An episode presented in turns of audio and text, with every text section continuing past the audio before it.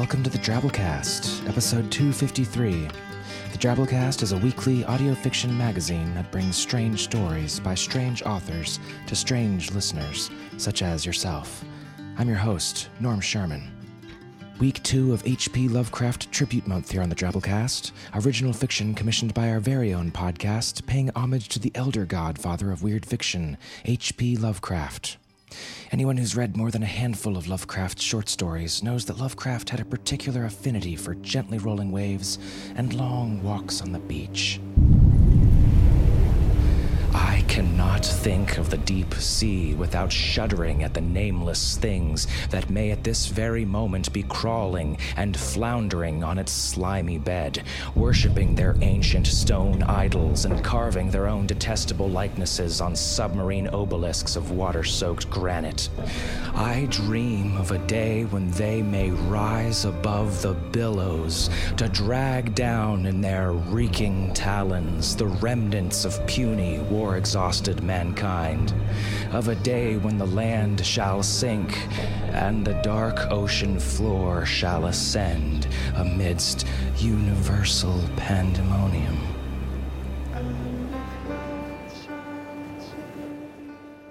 Lovecraft really just had a thing for the beach. That was a little story excerpt from Dagon, a Lovecraft classic that we produced in 2009, our inaugural Lovecraft Tribute Month. Lovecraft was all about some cosmic horror, you see. The vastness of eternal space and the horrible, maddening unknown that slumbers and waits patiently beyond.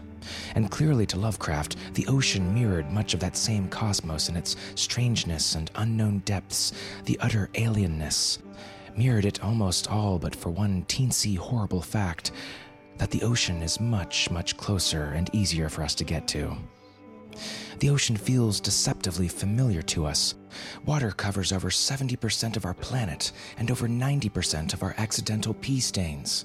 Yet, to anyone else who TiVoed Shark Week last week, because that's, of course, the easiest way to watch it again and again every other week for all eternity, it's obvious that mankind has only yet begun to glimpse the horrid, polyped, oozing things that dwell in the abysmal depths below. We know so little about the ocean. Did you know, for example, that sharks apparently also hug with their mouths? Can you imagine how confused seals must be? Did you know that if you put an empty paper milk carton to your ear, you can hear the ocean? You have to listen really close and also be at the beach, but it almost always works. And did you know that a drabble is a story exactly 100 words? 100 words, no more, no less. Try writing one yourself and send it into submissions at drabblecast.org. It might wind up here on the show. This week's drabble is called Wife of the Sea, and it comes to us from Katie Leatherman. Katie's been listening to the Drabblecast pretty much since we started, and this is her first stab at writing anything. She's 23 and lives with two rats and a handful of rotating roommates in the muggy Florida heat, where she takes care of all sorts of wild beasts, from birds to bugs to dolphins.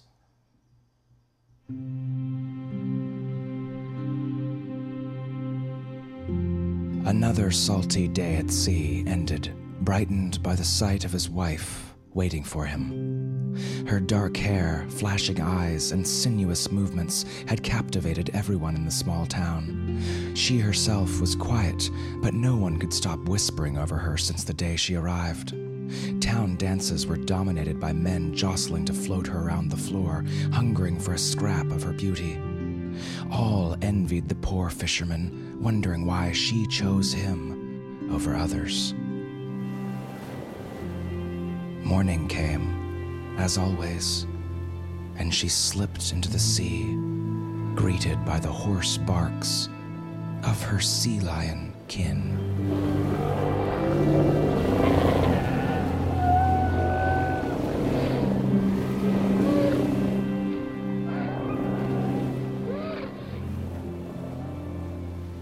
Nice one.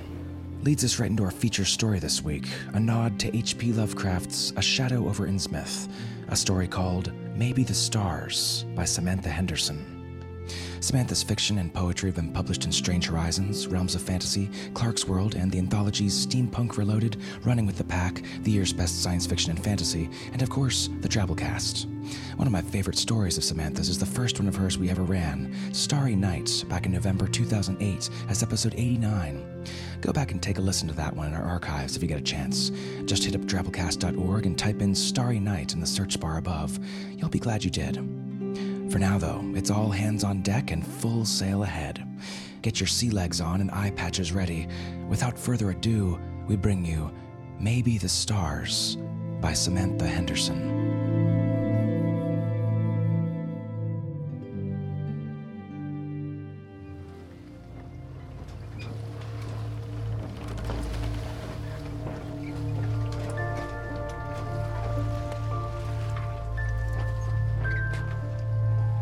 Little Useless had succeeded, mostly, in forgetting where she came from before she worked for Dimar's crew on Midnight's Lady.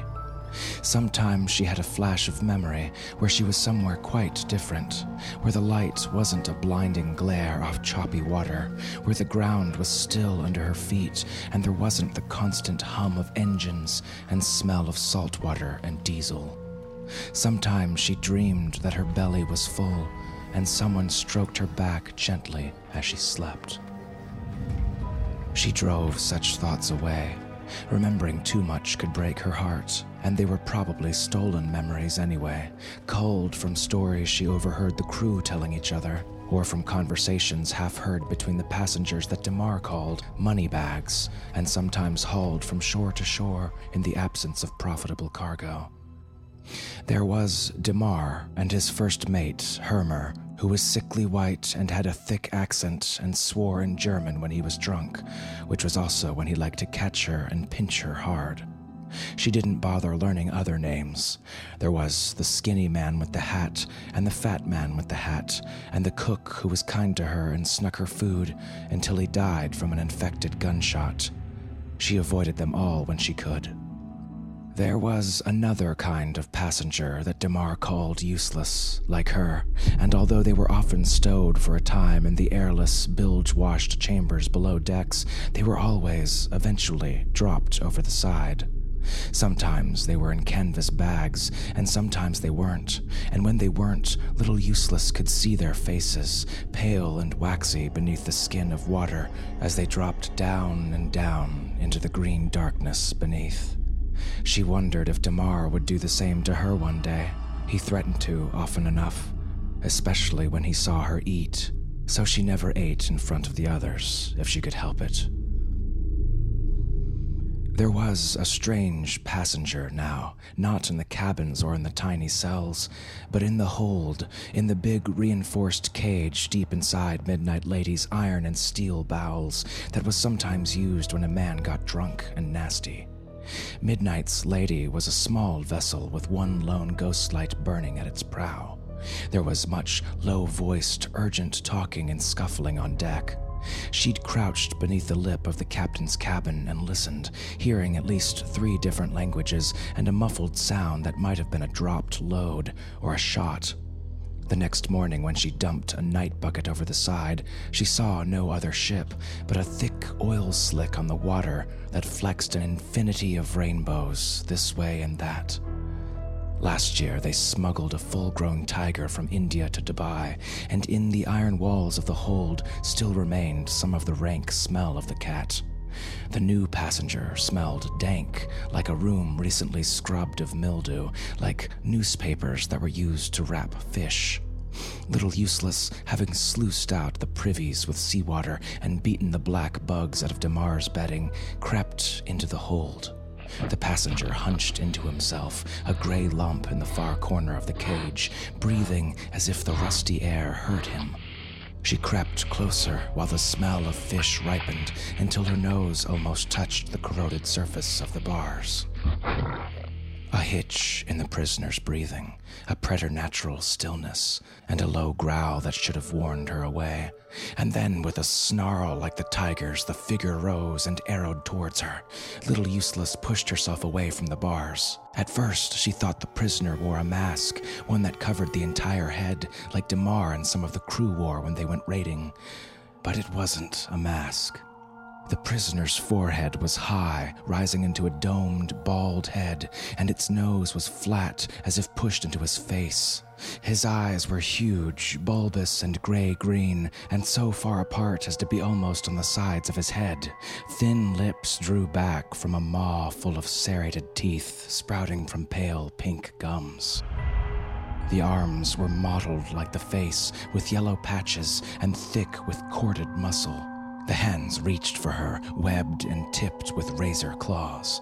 She backpedaled away from the cage, landing on her bottom and scooting away as far and fast as she could. The creature crashed into the bars, one arm straining between them, the webbed hand spread like a starfish. Little Useless pressed against the metal wall, the backs of her thighs stinging where the corroded floor had scraped her through her tattered trousers. The creature stayed suspended for a long moment before it sunk, head bowed, to the floor. The mottled green arm lay limp outside the bars, the fingers curled into the palm. For a second, she thought it was dead, and then the shoulders heaved, and the raspy breathing began again.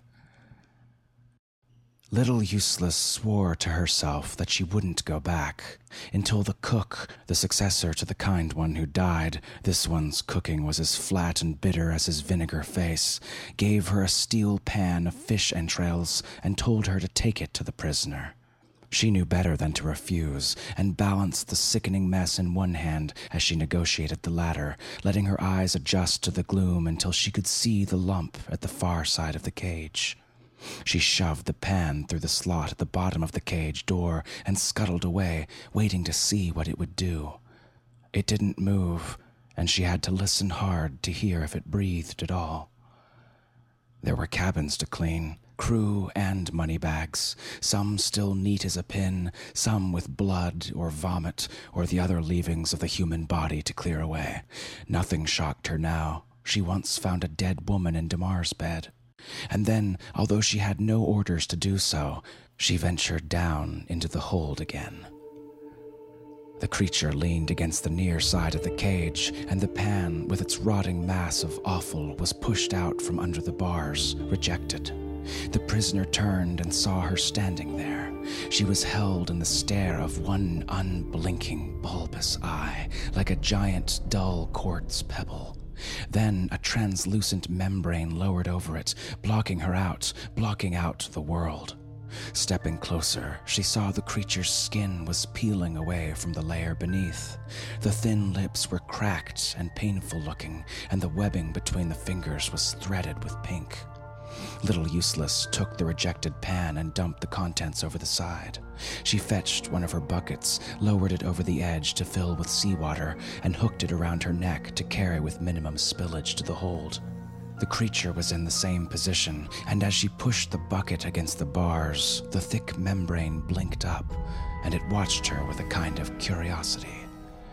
Presently it rose, and with a shuffling walk, it supported itself along the bars until it reached the bucket. With a sigh, it plunged its hands inside. Little Useless inched closer and watched while the creature cupped the salt water and brought it to its face, not to drink, but to moisten its skin. Thin sheets of skin were peeling away there, too, reminding her of fish left too long in the sink before cooking. The thick skin on either side of the neck was trembling oddly, and she saw that it split horizontally at regular intervals, in time with the creature's breathing, exposing tissue that looked red and fragile. You live in the salt water, she said. It stopped splashing its face and looked at her intently. Under the sea, she continued, and you're dying here. It didn't answer, rubbing salt water by the handful over its arms until the bucket was empty. Silently, she reached for it, putting herself well within the creature's reach, but it made no move towards her. She refilled the bucket once, twice, each time waiting while the strange prisoner bathed its patchy, peeling skin. Now there were still raw spots, but the loose skin had sloughed off, and beneath it the skin was in parts mottled green blue like a parrotfish, in parts smooth and gray like a dolphin. The eyes were brighter now, like wet agates, and she thought it breathed easier as well. It croaked at her, and the bark of it almost sounded like a word. It tried again, and the harsh sound softened as it forced its strangely shaped lips to human speech. Air and water, it said, and swallowed while the roughness at the sides of its neck flexed in and out. She leaned forward, concentrating on understanding the strangely accented words. I was born in air and went to the water long ago. First the fresh, then the salt, then my home in the deep sea. I can live in the air and fresh water for a while, but in time they rot me. So you're not a man at all, she said. You're not human, like the tiger.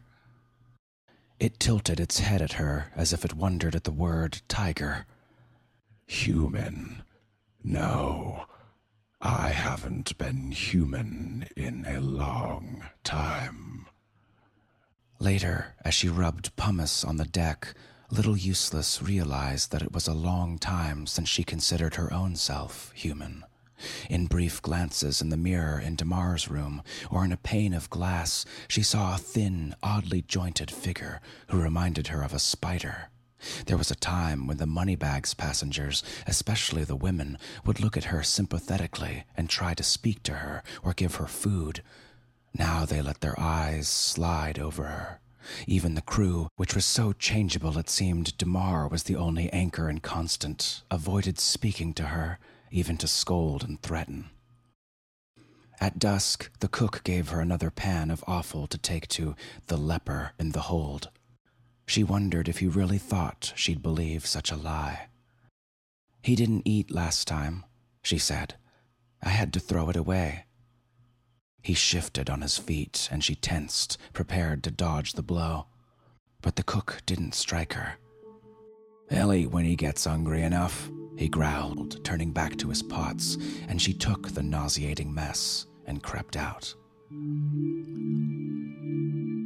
Little Useless climbed one of the access ladders down to where the wake foamed behind Midnight's Lady and dumped the contents, rinsing out the pan.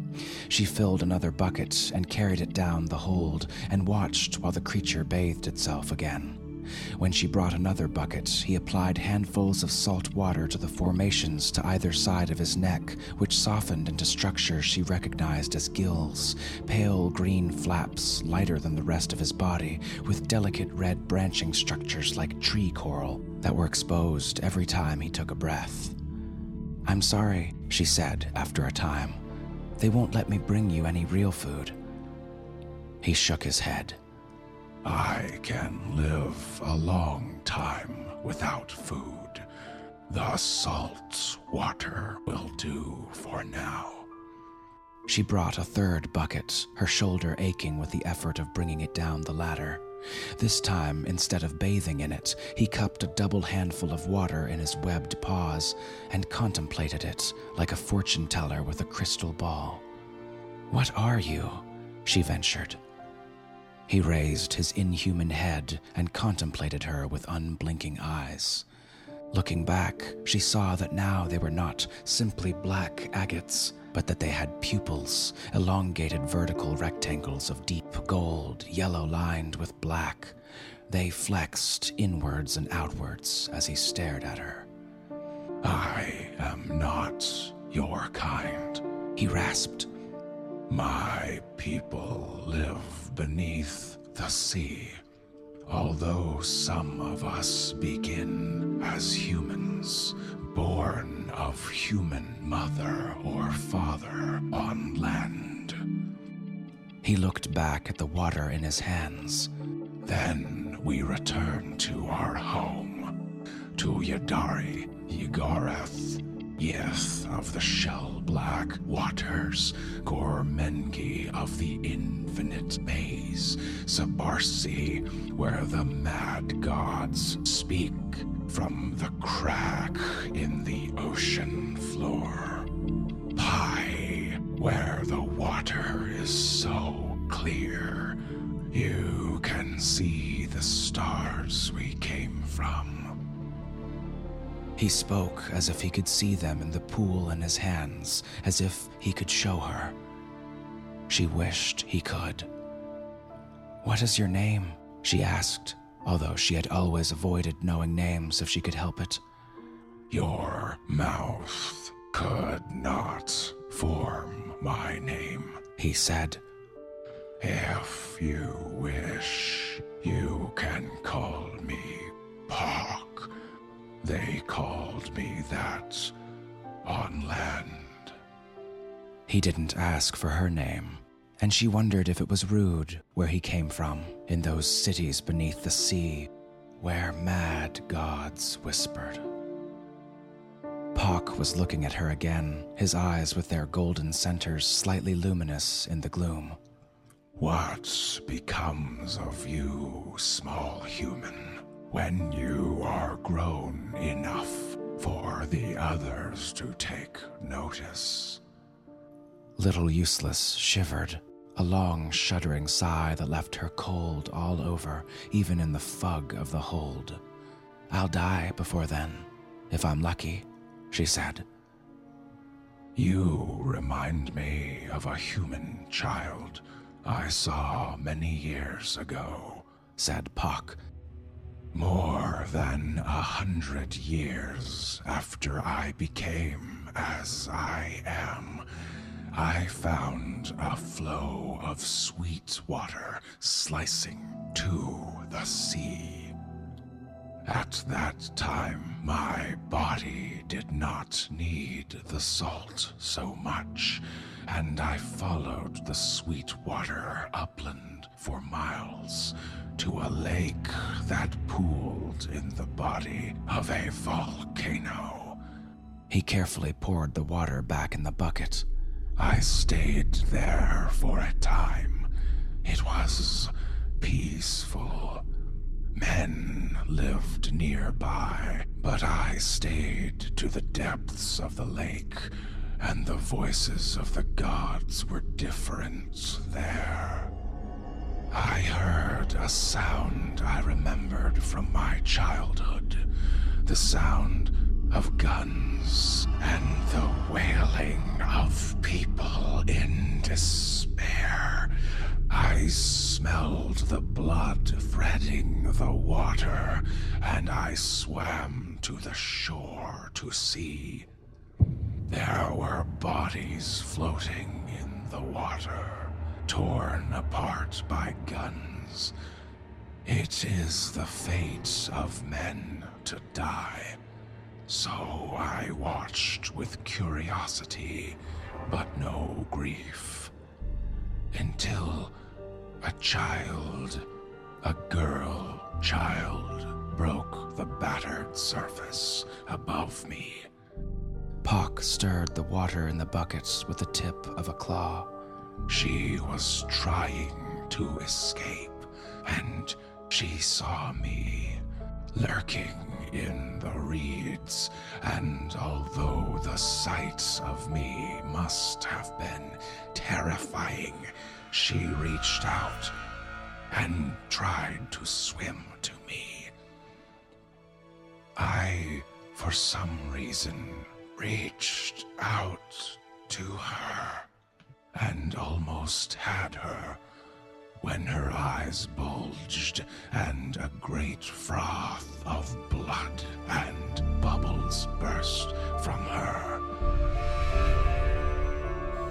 One of the men on land had shot her as she swam.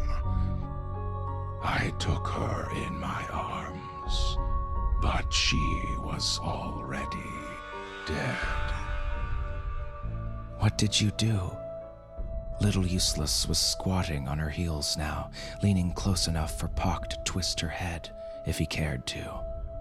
He made a gesture that was much like a human shrug. What could I do? These were no matters of mine. I took the body that it might not be desecrated into the deep waters of Mother Sea, and I ate it with compassion. Little Useless shivered again, another kind of shiver. That evening, the sour faced cook caught her and set her to peeling potatoes, and as she cut off gritty, slick strips of peel, she mouthed the names of Pock's cities Yadari, Gormengi, Pai.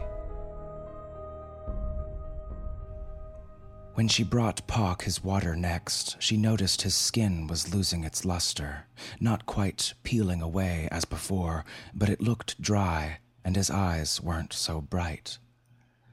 You'll die if you don't get back to the water.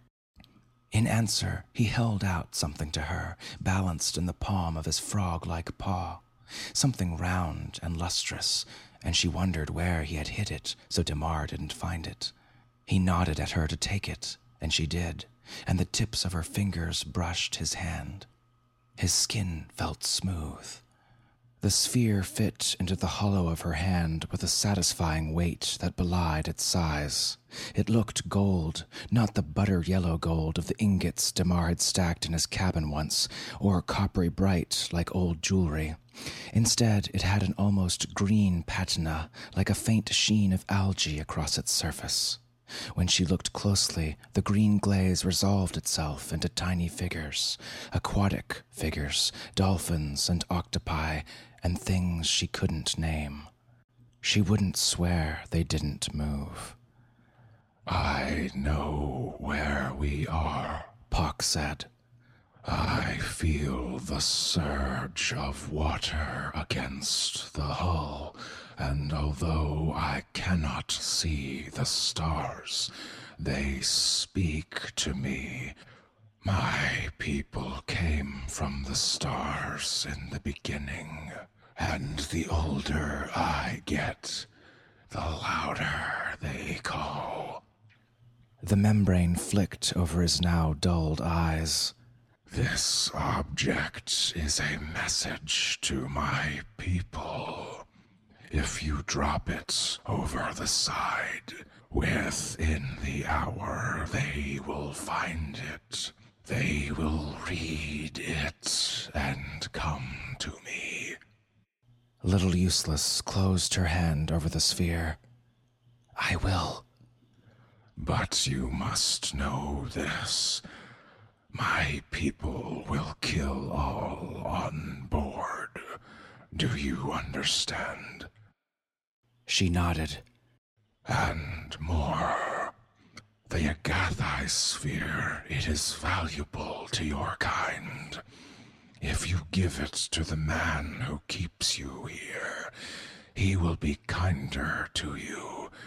Or if you hide it and one day make your escape, you will find those who will give you more gold than you can imagine.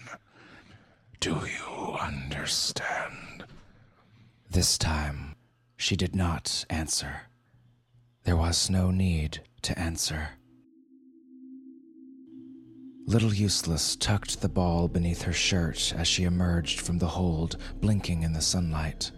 Demar and Hermer were taking in low tones on the foredeck, and the first mate frowned at her as she ducked away and tried to make herself smaller. I don't like it either, she heard Demar say, but the money's too good. You know and I know that ain't no leper. I know, and you won't know anything unless you shut the hell up. I don't need a panicky crew, not when they're as bloody superstitious as you are. Word gets out, and I'll know who to drop. Little Useless scanned the ship to see where she could safely throw the sphere without it being fouled or catching on a rope or ladder, or without a crewman seeing what she was doing. There, a clear deck, and no one at the railing. She darted for the side, pulling out the sphere as she went. Hey, what are you doing? The sound of the first mate behind her made her go faster, cursing as she went.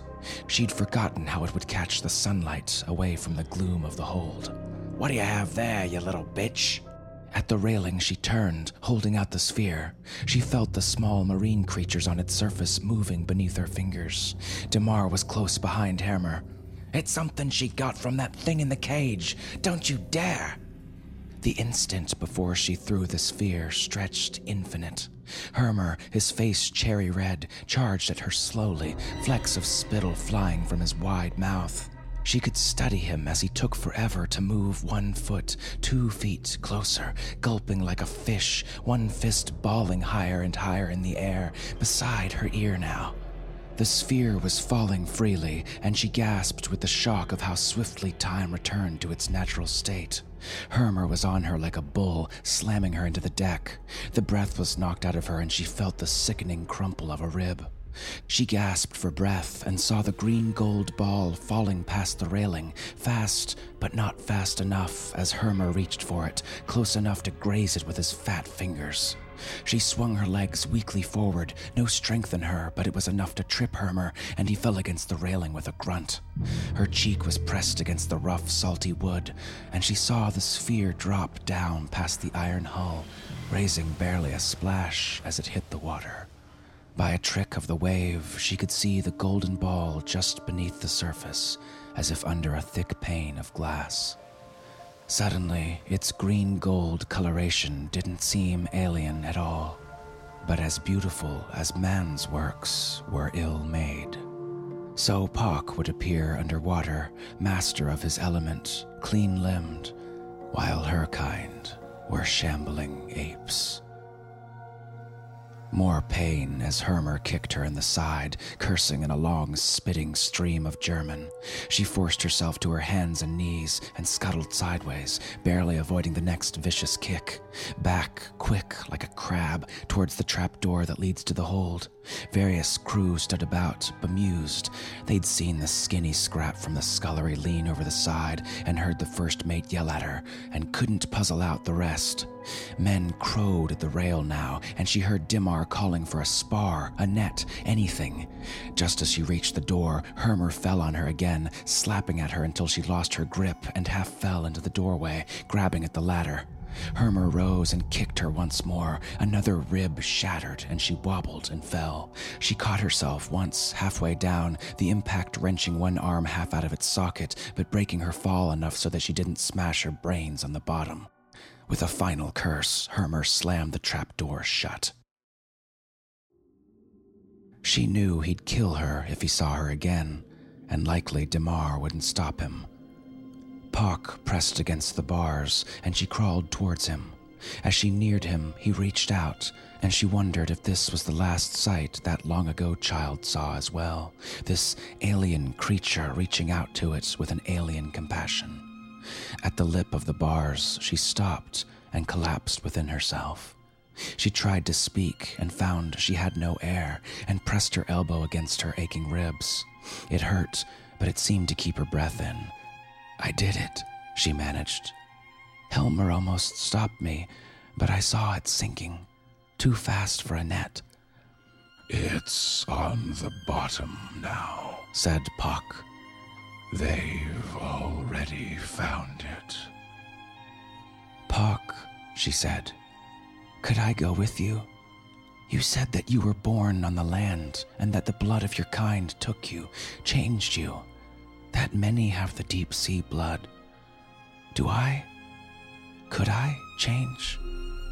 She remembered that she never felt human and allowed herself a fierce, desperate hope. A webbed hand cupped her face and took her gently beneath the chin, lifting it until she was looking into the bulbous, opalescent eyes of her friend. No, child, he said, raspy and reluctant. I don't see it anywhere in you. I wish I did. You are not like me. Little Useless had learned a long time ago not to cry. Not when she was hungry, not even when Hermer kicked her in the ribs. But now, hot tears spilled from the outer corners of her eyes, and she tasted salt. Pak didn't blink, and she closed her eyes and felt his other hand stroke her back. Despite the pain, she fell into a half sleep. There was something touching her hair and a familiar voice singing a strange song. She knew it was in no language that was ever spoken on dry land, yet she understood the gist of it. A tale of the city of Pi, made of living coral, and the stories they sang there. In her doze, she heard the sound of alien bodies hauling themselves up the sides of Midnight's Lady, the slap of webbed, wet feet on the deck, the screams of the crew. The screaming went on a long time, but she didn't care, so long as Pock stroked her hair.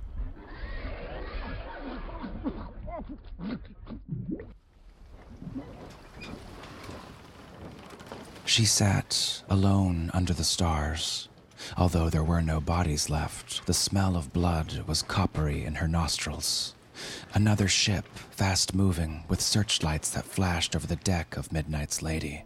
Voices through a megaphone, grapples over the side, and the ship lurched as it was made fast. Someone speaking next to her, fast and anxious. There's a child. Hard to tell, he's so thin. Severely malnourished. Wait, I think it's a girl. Almost catatonic, I'd say. And she's been beaten. Badly beaten. Puck, please take me with you. Don't leave me. Child, I can't. You'll die in the sea. You're not of our kind. I can't change that. I know. I'd rather come with you and die than stay here, than be on land, than be a human anymore. A deep sigh and a webbed hand taking hers, opening it and pressing something into her palm. To remember, or to sell, if you will. Try to live. Try to prosper. And if you can't, He swallowed, making a sound like a croak. come to the sea again. I will know where you are. And although you cannot live beneath the surface, I will take you. Do you promise? I promise.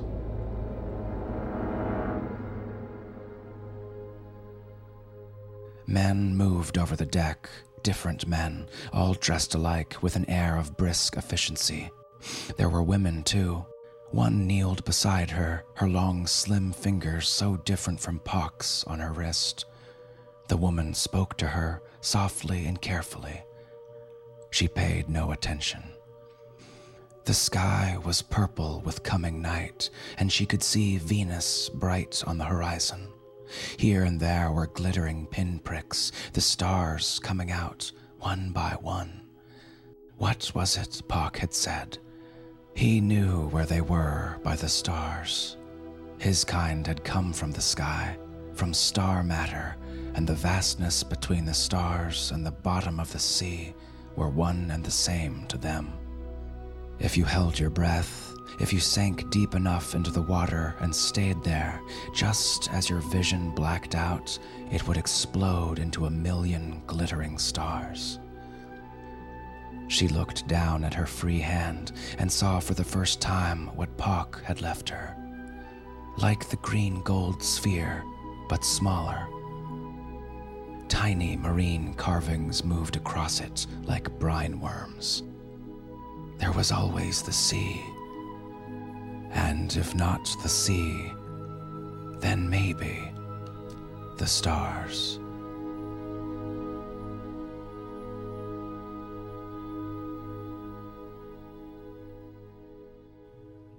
And that was our story. Hope you enjoyed.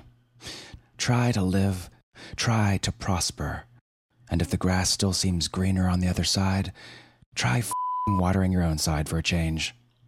Yep, you've got the deep sea blood in you, folks. I can see it. Tonight, when you get home, you must take this URL, drabblecast.org, and drop it into your browser. And then, and only then, will you be given a choice. And it's up to you how you decide. A one time donation to the Drabblecast in any amount, a $5 a month automatic subscription, or a $10 a month automatic subscription. However, you choose, the deep ones will be eternally grateful and will use your offerings to pay authors for their work and keep the show going. We hug you awkwardly with our mouths, as is the way of all deep sea creatures. Thank you. Moving on to our 100 character story winner this week, by pure chance, this one here. I hosted the Cult of Dagon meeting this week. Unfortunately, the sashimi snacks my wife prepared didn't go down too well. Think you can write a story with only 100 characters, not counting spaces? Give it a shot. Post it in the Twabble section of our discussion forums at forums.drabblecast.org. You might be next week's winner. The rest of you, follow us on Twitter at the Drabblecast for the winners early and for various other bits of awesomeness throughout the week. So that's our show, folks. Remember, Drabblecast is produced with a Creative Commons Attribution Non-Commercial No Derivatives license, which means don't change or sell it, but feel free to share it all you like. Write us a review on iTunes or wherever you pick up our show. Blog about us, tell a friend, spread the weird. Special thanks to our kick ass episode artist this week, Steve Santiago. Steve's a graphic designer and freelance illustrator that lives in Central California and is a monthly illustrator for the Lovecraft e-zine, as well as previous Drabblecast cover artist from episode 225. When he's not illustrating late at night, he's watching old classic episodes of Kolchak the Night Stalker or looking for weird stuff to post on his Facebook page, which is at facebook.com slash stevesantiago.artist. You can see more of his work there, so give him a big ol' like if you like what you see. So, our program is brought to you by myself, Nicky Drayden, managing editor, our submissions editor, Nathan Lee, editor at large, Matthew Bey, our art director, Bo Kaier, and with additional help from Tom Baker, David Carvin, David Steffen, Jake Webb, and Jonathan McNeil. We'll see you next week, weirdos. Until then, this is Norm Sherman, reminding you to hold the sashimi.